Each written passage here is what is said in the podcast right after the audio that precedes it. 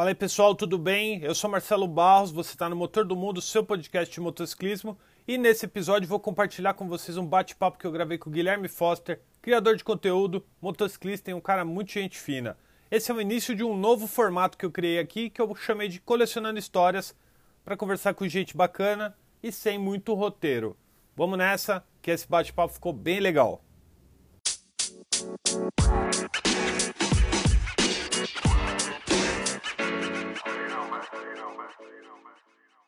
Agora começando esse bate-papo uhum. com o Gui Foster, nosso primeiro convidado nesse novo formato aqui que eu chamei de Colecionando Histórias, porque a vida é sobre isso, né? Colecionar histórias e o motociclismo tem muito disso, né? A gente sai de moto, cada vez que sai é uma coisa legal, encontra alguém legal, tem um momento legal com uma moto diferente. E o Gui Foster é um dos caras que está sempre andando de moto, tá sempre em todos os lugares. Eu até acho que tem uns clones desse cara escondidos por aí, né? E então, Gui, eu quero primeiro te agradecer pelo seu valioso tempo e eu quero que você se apresente. Eu não vou te apresentar, uhum. apesar de já tá. te conhecer há alguns anos. Uhum. Então, manda bala. Show, show. Primeiramente aí, obrigado aí pelo convite. Sempre um prazer trocar ideia com você. A gente troca várias ideias aí em eventos, lançamentos, etc. Mas também é sempre bom de vez em quando parar sem, sem é, interrupções externas, né, que em evento sempre tem, trocar essa ideiazinha aqui também, sempre é show de bola. Então, obrigado mesmo pelo convite. Cara, como diz um amigo meu, para quem não me conhece, eu sou o Guilherme Foster, para quem me conhece, eu também sou o Guilherme Foster, então é, é cara, eu relacionado ao motociclismo, eu sempre gostei de moto, essas coisas. É, todo mundo na minha família teve carta em algum momento, minha mãe, meu pai, meu irmão, que hoje ainda tem moto, né? É, eu come, daí eu come, a vida motociclística começou muito quando eu morava nos Estados Unidos, que eu mudei para lá quando eu tinha 18, para fazer 18 anos eu tinha 17 para 18. É, eu sempre gostava de moto, mas lá foi a oportunidade que eu comecei assim no motociclismo. E daí vem desde hoje, putz, e é, cara, produção de conteúdo motociclístico, matérias de moto, lançamento. É, sempre a gente tenta inventar alguma coisa nova para esse mundo, né?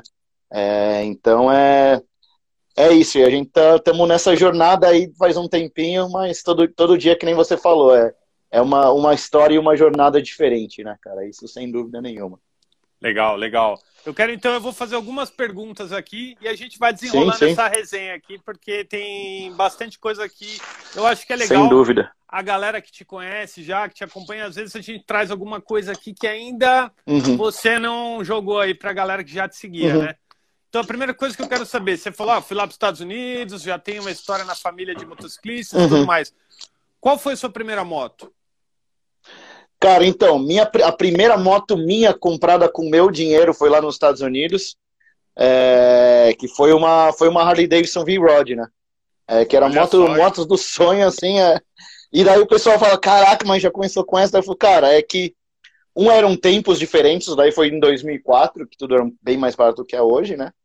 E também condições diferentes, tipo, lá nos Estados Unidos eu, eu trabalhei minha faculdade, além da faculdade eu trabalhava, e tipo, tudo que eu trabalhava eu gastava, eu guardava, desculpa, para dar um down payment ali na moto, né?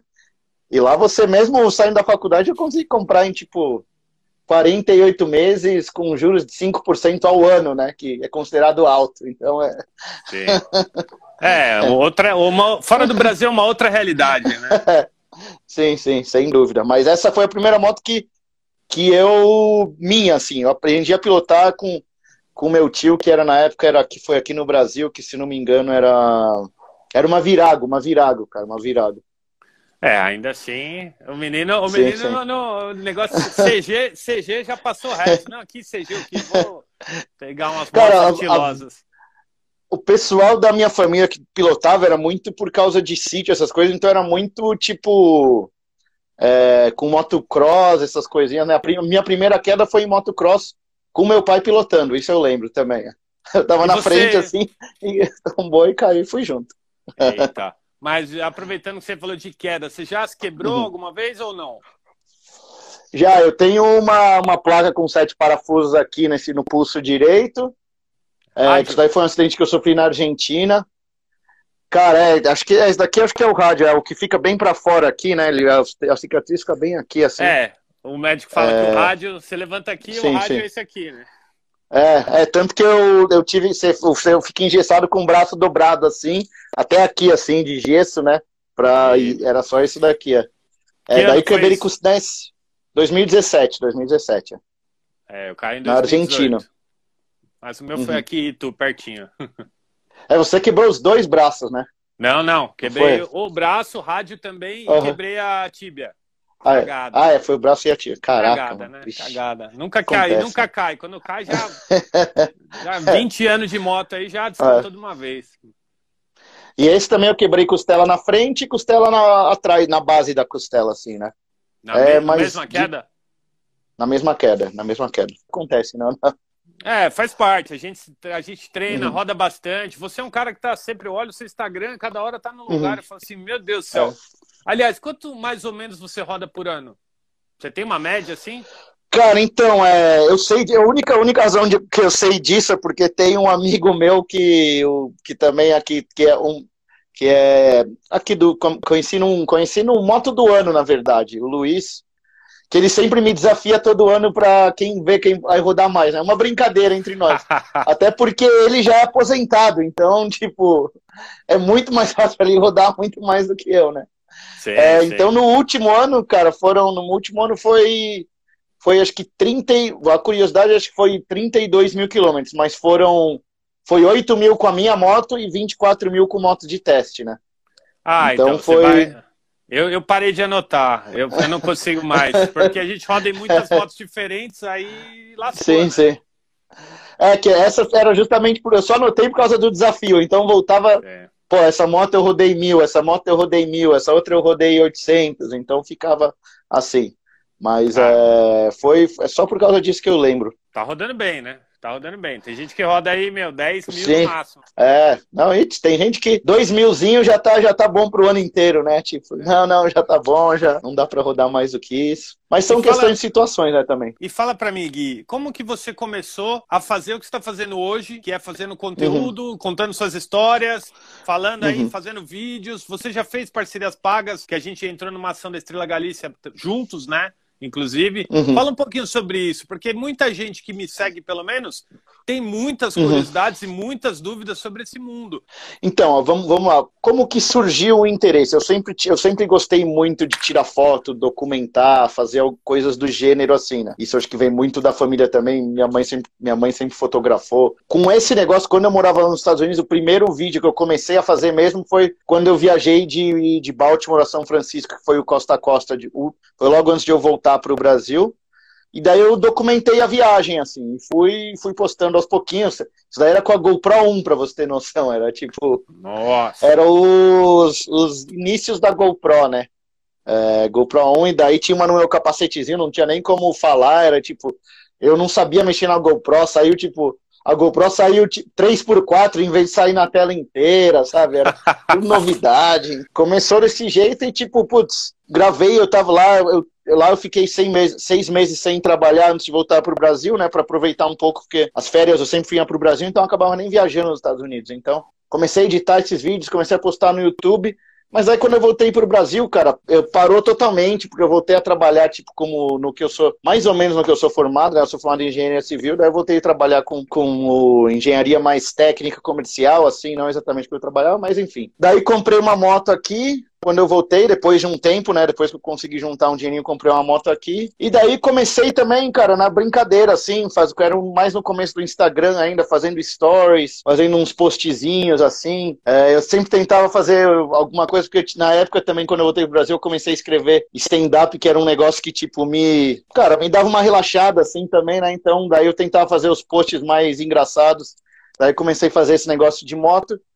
E, putz, eu lembro uma vez quem a pessoa que, tipo, foi assim, falou, cara, é, experimenta aqui a moto e vê se você quer escrever alguma coisa sobre ela, ver o que você acha. Foi o Diego Borg, que é o hoje é CEO da, do, Ducati, da, da Audi, né? Mas na época ele era da Ducati. Isso. Porque eu, eu, eu, sou amigo de infância dele, eu conheço ele desde. Putz, nem lembro, cara. Eu ia a gente jogar ping-pong junto no prédio dele, essas coisas assim, sabe? Pô, isso é muito legal. E, E daí ele falou, pô, pega essa moto aqui, era de, eu lembro que foi a primeira moto que eu fiz, a X Diável, né, X Diável na época. Sim, sim. É, 2018 era ela, era 2018, porque isso daí eu fiz justamente durante a Copa, eu lembro que foi durante a Copa. É, putz, daí eu comecei, cara, da, naquele momento, putz, um, uma semana depois eu cheguei, cara, vou escrever uma, uma matéria e mandei para um amigo meu que era fotógrafo, que é o do site Bikers Life, que hoje eu sou parceiro dele. Sim. Mandei lá para ele, ele falou, pô, a matéria ficou animal, as fotos também, vamos começar a fazer alguma coisa, e daí começou, tipo, a virar uma coisa, vai virar cada vez aumentando um pouquinho, daí mandei para vários montadores, falei, ó, oh, eu queria pegar umas motos para fazer conteúdo, um conteúdo que, tipo, eu não, é, cara, eu,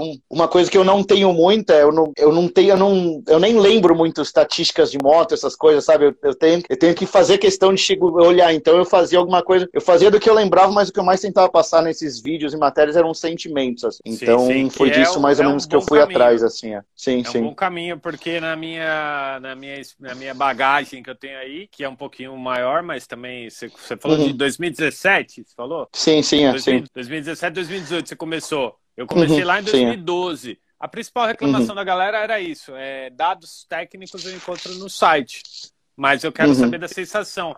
Então aí sim, onde sim. você manda muito bem, você bota na estrada e fala o que você achou. E aí, obviamente, uhum. com o tempo você vai aprimorando, né?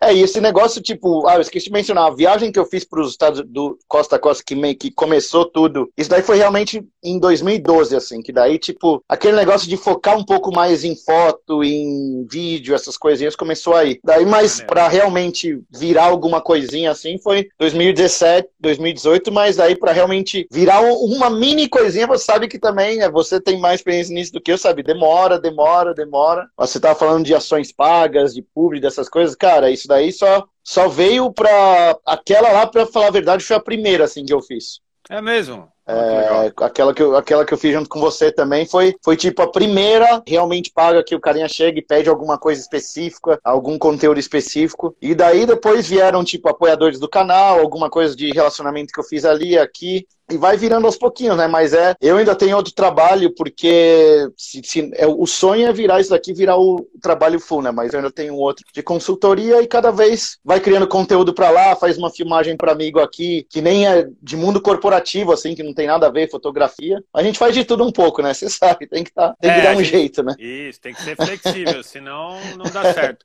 Mas essa consultoria que você faz é relacionado com a faculdade que você fez? Ele não, ela não, que acontece? Eu sou formado em engenharia civil com foco em recursos hídricos e controle de erosão, que Bem não, não é um, é, é um negócio que deveria ser muito difundido aqui no Brasil, mas infelizmente não é, né? É, tanto que quando eu voltei para cá, cara, ó, te, eu penei para arranjar trabalho, viu? Eu demorei mais de, tipo, quase um ano para arranjar trabalho aqui. E com então, uma, qualificação, é... uma qualificação internacional, né? E eu, eu morei 12 anos, não foi pouco também que eu morei, foi um total de 12 anos. Foram quatro de faculdade que eu fiz lá e oito depois de trabalho, né? Então, também, mas daí o que acontece? Por ser uma, uma faculdade de engenharia, eu sempre tive muita facilidade em processos, alguma coisas relacionadas à TI, então hoje em dia eu tenho algumas, um, eu tenho um cliente que eu faço direto isso para ele, que eu já trabalhei no passado é, como CLT e hoje em dia eu trabalho como PJ nesse esquema mais de consultoria que daí dá mais flexibilidade. Pô, tem um lançamento aqui, tem um lançamento ali, queria fazer, fazer um conteúdo assim, outra pessoa te contratou, não tem problema, né? Tá, você tá no sistema PJ, não tem problema. Então, tem um pouco de tudo aí, tem essa, um pouco dessa liberdade também, né?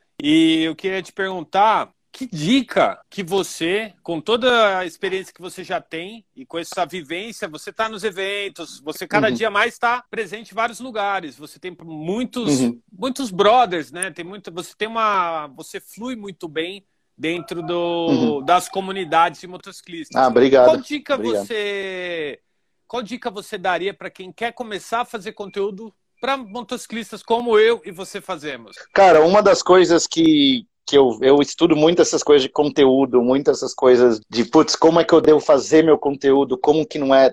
Aí tem algumas coisas que eu sempre falo, tem, na verdade, tem mais que uma dica, que eu vou só, só abusar aqui, passar mais do que uma, mas, cara, uma das principais é assim, para quem, no passado tinha uma coisa, tipo, muito, que isso é uma expressão em inglês, chama fake it till you make it, que é tipo, finge que você é uma coisa até você chegar lá e se tornar aquela coisa assim, né? É, então, tem, daí vem muito daqueles negócios, pô, tô com esse carro aqui, blá, blá, blá, blá, hoje o carro era alugado, sabe? Essas coisas assim que... E hoje em dia, cara, isso não... O pessoal vê, vê é muito transparente quando a pessoa está fazendo isso hoje. Então o fake it you make it hoje em dia não, não funciona mais. Então, seja quem você é, cara, e, e realmente põe aquilo que, que você é e, e, não se preocupa com, por exemplo, eu tenho muitos amigos que falam, pô, mas isso daqui ainda não tá bom, cara, putz, eu queria postar isso daqui. Tem um negócio que você tem que estar tá feliz com o que você está postando, claro, mas também se você ficar perfeccionista no negócio, nunca vai sair nada também, porque e tem duas coisas, um negócio que pode ser perfeito para você, pode ser uma bosta para quem tá olhando, e tipo, quem vai julgar seu conteúdo é bom ou não é quem tá vendo, né? E,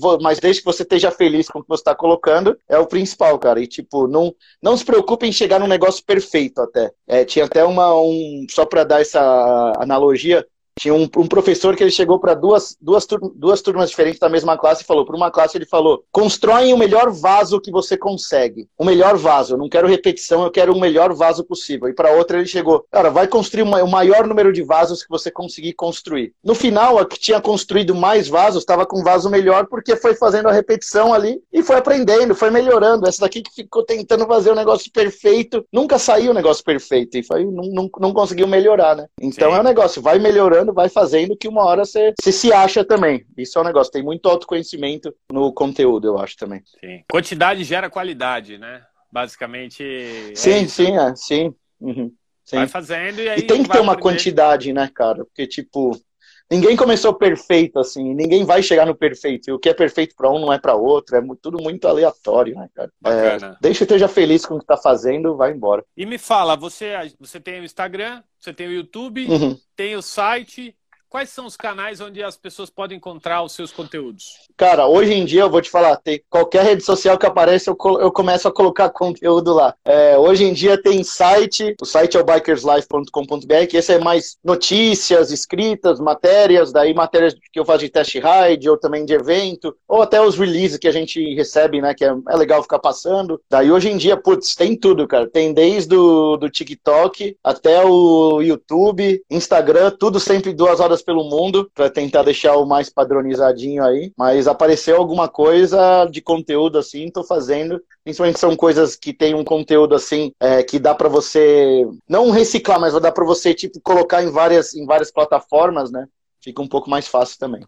Tem que facilitar, né, pra gente, né? Você tá trabalhando, tem, você tem, tem, alguém que te ajuda nos conteúdos, tá fazendo sozinho igual eu? Como que tá? Cara, tudo que nem você, tudo eu, tudo eu sozinho, é edição, comercial, pós-venda, é tudo, né, cara? Então, normalmente, como eu ainda encaixo a outra, a outra atividade, então, são dias e, e noites longas também. Então, sempre tem alguma, sempre tem alguma coisinha para fazer, né? Nunca, nunca tem, nunca tem um tempinho calminho assim, mas é bom. Sim, mas de todas essas redes, qual é a principal hoje? Olha, eu, eu vou ser bem né? sincero. Eu vou ser bem sincero com você. É uma boa pergunta, é uma, boa, é uma ótima pergunta, na verdade. É, cara, tá vendo uma transição muito grande do Instagram pro TikTok. Porque acontece? Se você pega todos os dados de tipo mais downloads, todas essas coisas, o TikTok, é, e principalmente da nossa faixa etária, que é o público motociclista que a gente quer atingir, né, em sua maioria, é, é uma que tá, é uma que tá, tá crescendo demais, né, cara? Tipo, eu vi por vídeos. Na sexta eu postei um, o mesmo vídeo nos dois para testar, tipo, o mesmo vídeo que eu sabia que era um vídeo por causa do áudio, que era um áudio do Casimiro, que ia dar uma repercussãozinha. No TikTok deu. A, última vez que eu olhei, deu 200, 260 mil visualizações. No Instagram deu 10 mil, sabe? Tipo, é, nível de compartilhamento, essas coisas assim. A, o que acontece? O, você pega tipo a plataforma. É claro que hoje em dia é bom você, você ter os dois, né? Mas você pega uma plataforma que nem o Instagram, ele não ele, ele é focado para quem ele vai entregar o conteúdo, ao invés se o conteúdo é tem chance de viralizar. No TikTok ele entrega para viralizar antes, daí depois ele vê se, se ele vai entregar para quem que ele vai entregar, ele primeiro tenta ver se vai viralizar, se não, cara, mas então para quem está começando, é um negócio para ficar em mente, se, o potencial de viralizar e principalmente dependendo do seu nicho, essas coisas. Moto é muito, é um moto é um nicho do nicho do nicho, né, quando você para para ver. Mas putz, tem tem nicho do TikTok que pega muito fácil, então é, é uma é uma, uma para ficar em mente. Perfeito. Eu também tô lá, tô testando ali algumas uhum. coisas. Hoje ainda o Instagram é minha rede principal. Quero investir mais no YouTube, que eu tenho sim, deixado sim. um pouco de lado. Tô testando aquele TikTok também. Vamos ver se a gente consegue uhum. se encaixar lá. Cara, Ah, então eu vou, vou te adicionar lá, daí tinha isso aqui. O TikTok hoje em dia tem muita gente, né, cara, também. Mas tem uma coisa, o TikTok, o negócio de qualquer uma dessas redes sociais é você saber levar para um lugar que você tem controle sobre sua comunidade, né? Então, de vez em quando é o que você falou, o Instagram é o que pode ser. Eu vejo que você, você tem muita interação de pergunta e resposta no Instagram, então para você isso é muito importante. É, para mim tem como de, eu, eu vou eu tenho que voltar mais fazer isso daí de pergunta e resposta. É que eu tenho uma tendência de fazer isso só quando eu pego um moto de teste, sabe? Que é uma Sim. tendência errada, que eu tenho que arrumar. Porque, na verdade, é legal o que você faz de ter um negócio mais ali que, que gera interação, gera uma comunidade, gera tudo isso, né? Então é um é, negócio gente... que eu tenho que melhorar, que eu vejo que você faz bastante. É, a gente tenta repassar, né? A gente absorve muita coisa, espon, esponjinha, uhum. né? E aí tem que ficar jogando. Uhum. E eu não consigo Sim, ainda. Com certeza. Gostaria de pegar mais motos do que pego atualmente, mas uhum. isso é uma outra história para um uma outra Cara, conversa. É. O que, que eu ia te perguntar é o seguinte: você roda bastante. Você já fez uhum. muitas viagens e eu queria saber qual é um lugar no Brasil para ir de moto que não gasta muito. Pensando que a gente, a maioria dos brasileiros está meio sem grana, que lugar uhum. que você falaria assim, ó, vai para tal lugar que você vai dar um rolezão, vai ser legal, você vai ver uns lugares legais, estradas legais e não vai gastar tanto. Que dica você daria, uhum. você que roda bastante? Cara, então, tem algumas coisas, né? Que nisso a gente começa até a levar um pouco de até preço de gasolina, né? Que você começa a ir pro sul, a gasolina fica um pouco mais cara, e o sul o Sul, apesar de não ser tão caro como o Sudeste, vai para Curitiba, essas coisas, continua sendo caro, né? Pelo tipo de coisa. Então tem lugares, cara, que eu curto muito, principalmente quando você começa a ir pro interior, sul de Minas. É interior, o negócio é um pouco mais acessível, mas também tem outra coisa, visuais incríveis, estradas fenomenais, tipo, tem uma que você pega, tem um passeio que você faz lá para Itajubá, que você vai pra Dutra e sai ali por antes de Lorena um pouquinho, cara. Putz, é uma é, é uma você pega tanta curva que nem o rastro da serpente, assim, quase entendeu? é, e asfalto perfeitinho, cara, e Daí depende, aqui para São Paulo, esse é um que dá para fazer tipo bate-volta. Bate-volta extenso, assim, tipo, você tá falando de 500 quilômetros, mas, pô, você tá com a grana apertada e não quer ficar no hotel, sai cedinho, cara, sai tipo 6 horas da manhã, na hora que o sol tá nascendo, assim, você vai voltar à noite, mas, putz, vai ser fenomenal o dia, assim, né? Sul de Minas eu gosto bastante, assim, vou te falar. Principalmente porque, e daí depende, se você quer fazer bate-volta, dá para você fazer uns ali também para a região, mas sul de Minas, para mim, é um, é um assim que não, e não vai ter muita gente, que nem tipo Serra do Rio do Rastro, essas coisas que daí vai achar um hotel lá, você vai gastar uma, uma grana forte, né? Sim. Mas me fala assim, ó, eu estou em São Paulo, você também está em São Paulo, um lugar uhum. dentro do estado de São Paulo. Dentro do estado de São Paulo, tá. Em São Paulo, claro, se você vai fazer passeiozinhos curtos, tá aqui em São Paulo, é, não pode faltar a Estradinha dos Romeiros, que a gente conhece muito bem, né? É, isso, daí, isso daí é o clássico da região. Mas mesmo assim, ó, tem, tem, uns, tem uns passeiozinhos ali, tipo, para Santo Antônio do Pinhal, que era quando, o que é, é o que Campos era nos anos 90, ali aqueles, aqueles passeiozinhos bem para aquela região.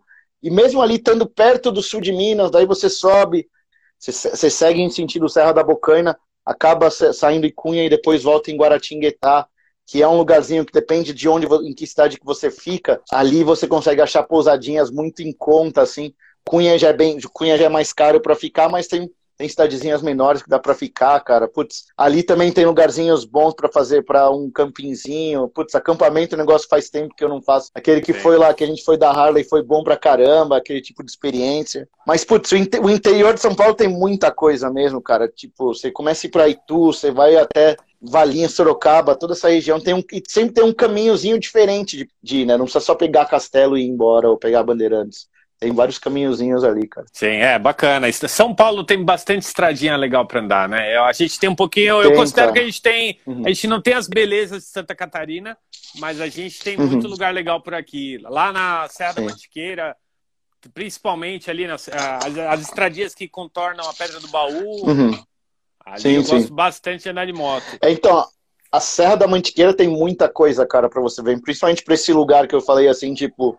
Entra no Google um dia e coloca, coloca, acho que bairro dos macacos, que era lá um desses daí que eu fui, né? Que daí você pega uma estradinha, você, depois você pega aquela estradinha, sabe, de bloquete, assim? Sei, tipo, sei. dos bloquetes juntos, que dá pra ir de custom, dá pra ir de. Eu, eu quando eu fiz daí, eu tava de. Tava testando a Africa Twin, né? Então.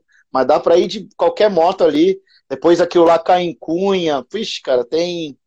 E tem, tem muita coisa, tem muita coisa lá para aqueles lados, né, cara? Dá para fazer, dá para fazer muita coisa. É só pegar um mapa e de vez em quando você entra no Google Street e fica, deixa eu ver o que, que tem aqui. daqui é asfaltado, dá para passar e vai embora, né, cara? Ixi. E me fala uma coisa, é, você já testou muita moto e você, assim como eu, acompanha o mercado de motos. O que, que você considera uhum. que foi a coisa mais legal que aconteceu de moto relacionado com motos no Brasil esse ano, até aqui? De produto, de evento, de rolê, uhum. de, de tudo que você teve acesso. Cara, é, do que tive, teve acesso, uma das coisas que finalmente aconteceu, que a gente esperava faz tempo, né? Que você também participou, foi o, o lançamento da Panamérica, que eu achei que foi um lançamento bem completo, assim, com tudo, com pista que deu pra gente ver, depois um pouquinho de off-road. Então, cara, esse foi. Eu acho que de highlight de lançamento, esse daí foi um dos, um dos melhores. Né? Todos os lançamentos são da hora, não tô falando que um não é bom, que outro não é. Todos são muito bons, né? Mas esse foi um que deu um highlightzinho, assim, por fazer um pouco de tudo, né? É relevante, é... né? O modelo, então, o modelo aí que né, a gente não pode negar que é um divisor de, uhum. de eras aí dentro da Harley, né? E a gente sem dúvida de dar um rolezinho. Sem né? dúvida alguma. Cara, e de evento, eu vou ser sincero, assim, o, o Festival Interlagos, assim, ele deu um negócio, assim, principalmente para quem quer.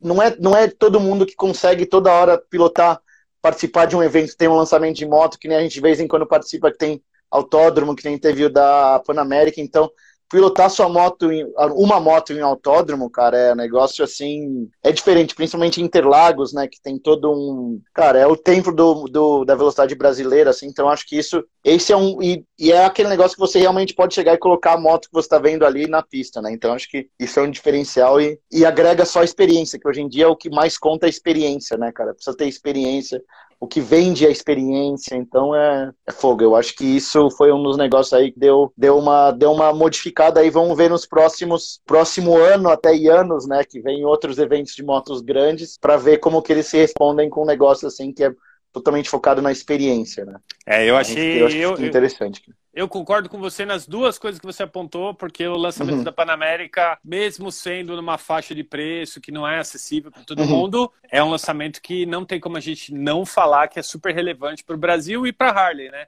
E o Festival uhum. Interlagos, que eu fui no dia de imprensa como imprensa e nos outros dias eu trabalhei lá como guia também. Eu achei que os caras conseguiram subir bastante a régua ali, entregaram uma festa boa, juntaram com a galera do flat track, juntaram com a galera do motocross. Uhum. Então o cara tinha muita coisa para fazer ali dentro, mesmo se ele não pagasse lá o ingresso para andar na pista, que é uma experiência sim, sim. que às vezes a gente que está acostumado a estar nesses eventos tem, não valoriza tanto quanto alguém que vai lá andar a primeira Exatamente. vez. Exatamente. É. Uhum. Isso, uhum. isso até eu preciso me policiar, que às vezes eu vejo a galera, meu Deus, andei em Interlagos, meu Deus, meu Deus. E a gente fala assim, ah, tá, eu já andei lá uhum. 100 vezes. E aí a Sim. gente é meio privilegiado no que a gente faz. Uhum. Sem de uma dúvida. certa forma, né? Pelas experiências, pelas memórias que a gente tem, né? Cara, mas isso é um negócio que, que fica assim, até porque, primeiro festival Interlagos que teve, eu já tinha comprado o ingresso de qualquer jeito no lançamento, e daí deu azar que eu não fui aceito na credencial de imprensa, daí eu falei, ah, mas vou estar tá lá pra pilotar, né? Tinha Sim. ficado meio assim, daí eu falei, ah, caraca, mas... Eu falei, cara, mas na hora que eu pilotei lá, eu falei, pô, esqueci de tudo, assim, sabe? Eu falei, caraca, é animal pilotar Interlagos, assim, e é diferente, cara, é diferente, e é realmente o que você falou. De vez em quando a gente que tá acostumado a pilotar nos eventos, essas coisas, esquece o valor que isso tem, que é incrível, cara. É incrível mesmo. Sim, bacana. Das viagens que você já uhum. fez de moto, qual que você, se eu te uhum. desse um vale viagem, esquece tudo, só vai. Qual você faria hoje de novo? Das que cara, você já fez. É fogo, hein? Das, putz, é fogo porque, tipo, cada uma das, das. Eu tô falando das grandes marcantes, assim, tipo, Sim. daquelas viagens que você vai ficar, tipo, 15 dias na estrada, né? É, naquelas assim, cara. Eu vou te, eu vou te falar, é, eu acho que seria. Ah, porque as, as outras foram muito bem feitas. Quando eu fui para o Uruguai foi muito bem feito, porque eu planejei. Não, tô brincando. Não, foi, foi muito, não é que foi muito bem feito, foi feito com calma, porque, tipo, não tem coisa pior do que você fazer uma viagem e ter que fazer as coisas na pressa, ter dia para chegar lá, dia para voltar e tudo certinho. E essa foi a viagem com, que, que eu fiz pro, quando eu fiz costa a costa nos Estados Unidos. A gente tinha meio que um deadline para chegar lá, porque acontece, eu fui com dois amigos meus e esses dois amigos meus estavam mudando, saindo de Baltimore, que fica ali na costa leste, dando para São Francisco, que fica na costa oeste. E eles estavam se mudando e a regra era tipo, eles conseguiam, só pode levar o que estavam o que conseguia na moto, né? Eles estavam se mudando para lá para trabalhar lá e etc. E como tinha um deadline para chegar, cara, tinha dias que tipo, começava a pilotar 8 da manhã, acabava 8 da noite, sabe? E sempre que eu faço viagem assim, eu gosto de tipo, eu eu particularmente adoro pilotar à noite. Eu sou adoro, mas nessas viagens que eu vou fazer, por exemplo, vou pro Uruguai. Cara, vamos tentar chegar todo dia 3, 4 horas para poder realmente aproveitar o dia, aproveitar a cidade e tudo mais. Então, se você desse um vale viagem, seria fazer essa de novo, porque não foi bem, não é que não foi animal a viagem, gente. As coisas que vi e tudo, mas os, os, as paradinhas de destino eu não consegui aprovar, aproveitar, sabe? Que de vez em quando são muitos charmes dessas, dessas viagens, principalmente que você vê culturas diferentes, comunidades diferentes, e quando você está só indo e dormindo, acordando no hotel, dormindo, acordando, dormindo, você nem, você nem acaba nem vendo, né? Se fosse dessas aí, podendo ser internacional, tudo, seria essa sim. Mas brasileiro uma... tem algumas outras, mas. Isso, é, Aqui. uma no Brasil. Uma tá. no Brasil. Ó, cara, no Brasil, eu tenho muita. Mas você está falando viagem que eu já fiz, né? Viagens que você já fez. Tá. Então, essas. Eu acho que até você já passou por parte dessa lá quando você fez o um negócio da Yamaha. Cara, as, as serras gaúchas, assim, principalmente a parte do sul, que foi a última, foi, daí foi um mix da última viagem que eu fiz para o Uruguai, que passou por dentro ali, que daí eu realmente pude fazer tudo com calma. E daí também incluí Corvo Branco, aquela região. São regiões que fogem muito da nossa paisagem aqui, né? Cara, é, é paisagens diferentes que a gente não vê muito por aqui. Então eu gosto muito disso. E, e, ali são viagens que você pode estar no, no inverno, no verão, tem mudança de temperatura, tem calorzão, friozão. Então, essa seria para o sul, Serras Gaúchas, daí inclui ali Corvo Branco, todas essas daí. Rolezão ali em Urubici, então. É, e para o Nordeste é uma, uma, só uma que eu nunca fiz, que eu quero ir é para o Nordeste, que daí eu não tenho experiência nenhuma. A gente, fica, a gente acaba ficando muito aqui, sul, né? Então, Nordeste eu, de moto eu nunca fui, cara. Ainda, ainda tá, no, tá na lista aí. Eu queria comentar aqui de uma coisa que eu sei que você faz mas eu ainda não tive a oportunidade de perguntar e eu vou aproveitar essa conversa aqui para você falar sobre uhum. o tal do curso de curvas do Gui uhum. Foster. Me explica aí, como que é esse tá. negócio aí? Como, como que isso começou? Eu vou, vou ser bem sincero, isso daí começou amigos querendo realmente, pô, você não pode dar umas dicas, essas coisas, porque a, a minha, o meu negócio com curva realmente começou lá atrás na V-Rod, porque, cara, é aquela moto, se você não aprende a fazer curva, você, você vai se dar mal, cara, porque ela não faz curva, então você tem que aprender as técnicas, tem que aprender tudo isso daí. Então, realmente começou por isso, e eu sempre gostei, cara, eu sempre estudava essas coisas daí. Teve uma oportunidade aí de um desses,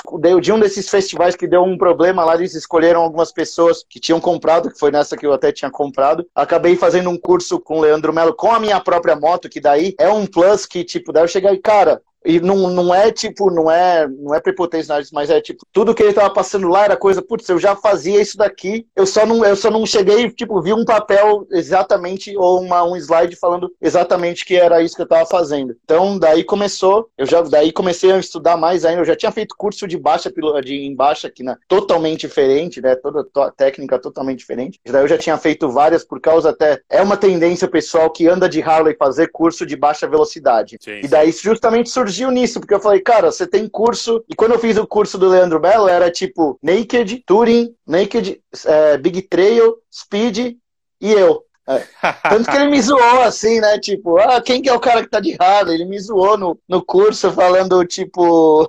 Eu não lembro o que, que ele falou, mas deu uma zoadinha como se eu não conseguisse, não fosse fazer curva, assim, sabe? Tanto, tanto que no final, na hora que eu fui na garupa dele, ele falou: É, cara, na sua moto você já chegou no limite, não tem mais o que fazer. Se você quiser realmente ir pra pista, tipo, pega uma dessa daqui, que era que ele estava na CB1000, né? Aquela CB1000R. Sim. Daí falou, uma 650. Daí eu falei, pô, não, legal, vamos saber. Mas daí surgiu dos amigos, pô, você não tem, você não quer fazer e é, sempre foi muito focado em custom, é, clássica, Café Racer, Touring também, Touring, as Tourings da Harley, porque tem muita gente que tem essas motos e o único curso que tem focado para elas é de baixa velocidade, né? Curva de baixa velocidade. Então, em alta, mesmo em estrada ou serrinha, essas coisas, você vê o pessoal penando, cara, que não. E realmente, cara, é, você pega. Você também você ia saber, tipo, você andou atrás de um cara de custom muito tempo, você já consegue, tipo, olhar assim, só, o cara tá fazendo isso, tá fazendo isso, devia estar tá fazendo isso. Então foi pegar as técnicas que a gente sabe, já, a gente tem da pilotagem normal mas como você aplica essas técnicas numa custom, por exemplo, é diferente o, modo de aplicar essas técnicas, porque você não, muitas vezes não tem o pé embaixo de você, trocar de posição não é tão fácil. Ou o mais clássico é a maioria que ainda está com muita dificuldade de curva usa 100% contra esterço o tempo inteiro. Então, tipo, você vê o cara brigando com a moto assim, você fala, cara, motociclista não precisa brigar, você não vai chegar cansado depois de pegar a estrada dos Romeiros. É pra você chegar aliviado, né? Tipo, curtir pra caramba ali, não é pra chegar tenso, falar, caraca, mano, tudo dói aqui em cima. Eu é porque você provavelmente tá fazendo algum movimento errado, alguma coisa, né? Então, surgiu disso daí, daí foi pra... começou com uns amigos, fiz piloto com alguns amigos, gostaram, e daí, hoje em dia, quando dá tempo, assim, eu tento encaixar, assim, principalmente durante a semana. Tem, durante a semana, a maioria que eu faço hoje em dia tá durante a semana, porque eu faço nos Romeiros e é muito mais tranquilo. Durante a semana não tem ninguém, né? É por isso que eu faço durante a semana, quando dá. E daí, fim de semana que tem gente que não pode, a gente encaixa ali depois das 12, 13 horas para poder curtir um pouco. Sim, mas me fala o principal. Para quem quer, uhum. tá interessado em aprender com você, te chama no uhum. Instagram? Uhum. Chama no Instagram, é, tem o pessoal que é. O Instagram é sempre o mais fácil, né? Porque tem o pessoal que pergunta no canal do YouTube, daí eu falo, ah, manda lá, manda lá no manda uma, um inbox lá no Instagram, que daí a gente já pega, já passo contato, passo, passo. Porque o negócio também é muito focado. E daí o pessoal até uma, uma pergunta, pessoal, ah, mas dá pra fazer em 3 e 4? Daí eu falei, cara, como é um negócio muito específico de curva e a gente quer focar em você, é difícil as duas pessoas estarem no mesmo nível, essas coisas. É um negócio muito específico, assim, para você, vamos ficar no, no que você tá precisando. Porque daí se a outra pessoa tá num nível, uma pode achar, pô, não aproveitei tanto e etc. Então é, é, é, um é individual né? e é um curso sim, personal, sim. então. Legal. Exatamente, legal. é. Das motos que você andou, a gente já falou aqui sobre Panamérica, que foi um lançamento importante uhum. e tudo mais, mas não só desse ano. Das motos que você já andou, qual moto que você falou assim, hum, não estou esperando muita coisa dessa moto, mas a moto surpreendeu demais, você falou, meu, precisava ter dinheiro para ter uma dessa aqui. Qual moto que você, é muito memorável para você? Então, daí tem, tem uma coisa, tem a moto que mais me surpreendeu, porque eu acho que eu estava com uma expectativa muito baixa dela. Essa até porque é a que mais me surpreendeu em tanto de motor, dessas coisas, que eu falei, caraca, mano, a Vulcan 650, cara. E sabe por quê? Porque eu, eu, eu vim assim, eu, foi até eu lembro que foi, eu peguei três motos da Kawasaki em sequência, né? E eu comecei com a Z900 RS. Daí eu falei, caraca, mano, nossa senhora, que máquina. Instiga você a acelerar, faz curva, tudo isso. Daí eu tinha pegado a Vulcan em segundo, né? Daí eu falei, putz, ah, vou pegar a Vulcan assim para cumprir tabela, sabe? Eu sei que a Vulcan é uma moto. É uma outra moto que você pode também entrar no meio custom, apesar de ela ter um, um look um pouco diferente, ela é uma custom, não deixa de ser, né?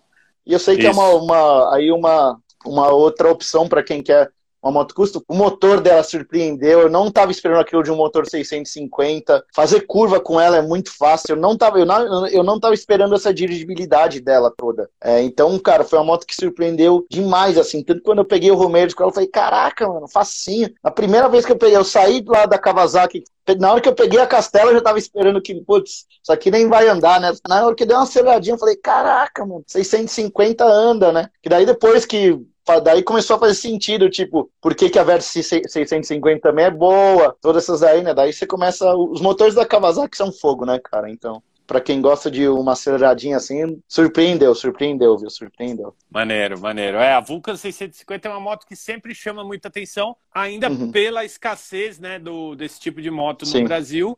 E porque é uma moto uhum. que ela, quando a pessoa tá com a referência da Sportster 883, por exemplo, ele sobe na Vulca, ela é muito mais fácil de andar, né? Ela faz uhum, tudo muito sim. mais fácil, né? Uhum. E aí o cara fica meio, ué, como assim, né? Eu tava esperando uhum. outra coisa, né? É. Ela, ela, quando você pega, tipo, motor, até de ela é tipo uma esportiva disfarçada de uma custom, assim, com um corpinho de custom, essas coisas. Então eu achei que, cara, ela, surpreende, ela surpreendeu, assim, surpreendeu. Perfeito. E foi, essa daí foi 2020, ela surpreendeu, sem dúvida. E Gui, eu tenho uma pergunta aqui para você que é, é para mim é bem interessante saber. A gente que anda de moto é uma experiência meio louca, assim, né? Tem gente que gosta muito de carro, mas a gente que anda uhum. de moto, a gente acaba aprendendo muito. Você até comentou sobre autoconhecimento e tudo mais. Uhum. De andar de moto, o que, que você mais aprendeu que você aplica na sua vida ao escolher andar de moto? Porque a gente aprende muito sobre a fragilidade, aprende muito sobre o autocuidado. Você já quebrou o braço como eu, né? Uhum. A gente acaba absorvendo algumas coisas da vivência em cima da moto, das amizades e tudo mais mas eu queria saber o que, que foi algo que fez muita diferença na sua vida que foi graças a essa vivência na moto que você uhum. aprendeu?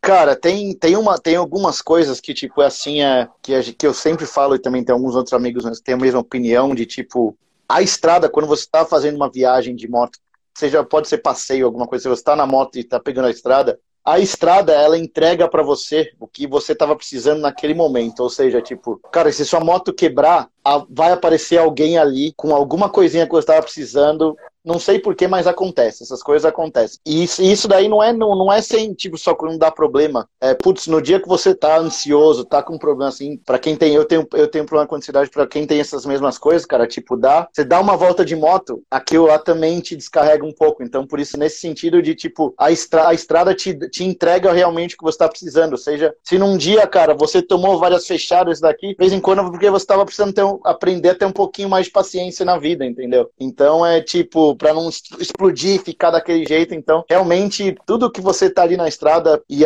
tem um acontecimento, para pra pensar, porque de vez em quando aquilo lá é alguma coisa que você podia estar tá precisando passar por aquela experiência naquele momento, seja para algum aprendizado ou para alguma coisa que haja. Então, isso daí eu levo muito para a vida, que tipo, cara, claro, a gente tem que sempre trabalhar, fazer as nossas coisinhas, correr atrás, mas muitas vezes a vida vai te entregando as coisas no, momento que você precisa e de vez em quando se você não se você te entregasse antes quando você não estava pronto, poderia não poderia não ia ter o mesmo resultado que isso, né?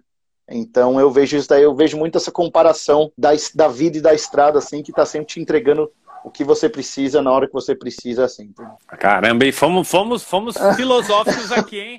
filosóficos, é. Caraca, adorei, adorei. Ninguém, ninguém adorei. esperava isso agora. Ó, ó, adorei a resposta, meu amigo.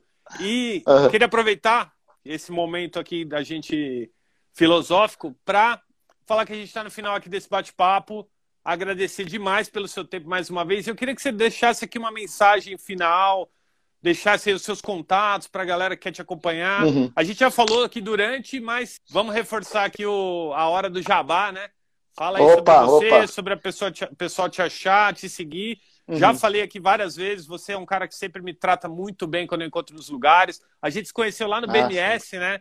Lá na festa sim, do BMS. Sim, sim. Sua hora aí de fazer o uhum. encerramento. Pô, obrigado mesmo aí pelo, pelo convite também, por abrir essa oportunidade aqui de divulgação também no final, cara. É sempre um prazer trocar ideia com você, é, tanto nos eventos quando a gente está mais descontraído, quanto em lançamentos que é algo mais sério. Não não sério, né? É, é, sério, mas não é aquele sério de tipo, caraca, vamos resolver os problemas do mundo. Não, é tipo, a gente já tá, ainda tá falando sobre uma coisa que a gente ama mesmo, que é moto, então a, a descontração ainda sempre tá sempre um pouquinho ali, né? É, então, obrigado mesmo. E é o que eu falei, todas as redes sociais aí, desde YouTube, TikTok, Instagram, Duas Horas pelo Mundo, daí tem também o site, que é o que a gente coloca lá, o bikerslife.com.br. Lá estão todas as coisas. Para quem tiver interesse no curso de curvas aí, que é para custom, clássica, touring, claro que dá para fazer de naked speed, todas essas coisas. Não é muito foco, porque esse tem muitas, muitos cursos de pista, que é realmente onde você vai tirar as máximas dessas motos, né? Mas também dá para fazer de tudo. Só entrar em contato também lá na DM do Instagram, que a gente vai passa os detalhes, como é que funciona, horário, etc. É, para trocar umas ideias aí. Mas acho que acho que acho que essas são, são as mais importantes aí, fonte de contatos. Obrigado mesmo pela oportunidade aí e também pelo bate-papo aqui desse bate-papo muito, mas muito bom mesmo. Fechou. Esse foi o Gui Foster, um cara nota 200 mil aí, como eu já tinha falado ah, na obrigado. chamada. Que isso. Esse aqui foi o Colecionando Histórias, episódio 1. Semana que vem teremos outro camarada aqui, sempre pessoas da mais fina qualidade, que também gostam de moto, como esse cara gosta, que isso eu não tenho dúvida nenhuma. Valeu, Zaço, Gui. Tamo junto. Show, obrigado aí de vê. novo pelo convite. Sem, Valeu, galera. Sem dúvida. Valeu. E para você que ouviu esse episódio até o final, deixo aqui o meu agradecimento. Isso é muito importante. Dá uma passada lá nas redes sociais, no Instagram, no YouTube, no TikTok, manda uma mensagem para mim, fala que você ouviu esse episódio e conta para mim o que você achou. Vou ficar muito feliz de saber que vocês estão gostando. Em breve novas entrevistas, novos episódios. Acompanhe por aqui e acompanhe nas redes sociais Motor do Mundo, que sempre tem coisa nova para você que gosta de moto. Então, eu sou Marcelo Barros, esse aqui é o Motor do Mundo, seu podcast de motociclismo. A gente se vê no próximo episódio. Tamo junto!